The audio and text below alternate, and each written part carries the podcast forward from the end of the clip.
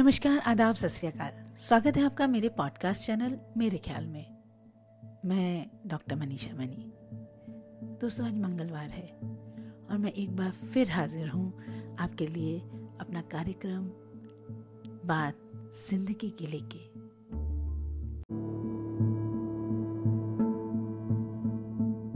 दोस्तों, हमें किसी को ज्ञान देने से पहले चार बातों को हमेशा याद रखना चाहिए। पहला, क्या हम ज्ञान देने के लिए सही व्यक्ति हैं? दूसरा, क्या हम ज्ञान देने के लिए उस व्यक्ति के जीवन में सही व्यक्ति हैं?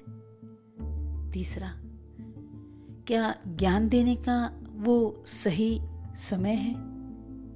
और चौथा, क्या हमारे ज्ञान देने का ढंग सही है? क्योंकि अगर हम ज्ञान देने योग्य व्यक्ति नहीं हैं तो हमारा ज्ञान व्यर्थ है। और अगर उस व्यक्ति से हमारा संबंध अच्छा नहीं है तो भी हमारे द्वारा दिया गया ज्ञान व्यर्थ है।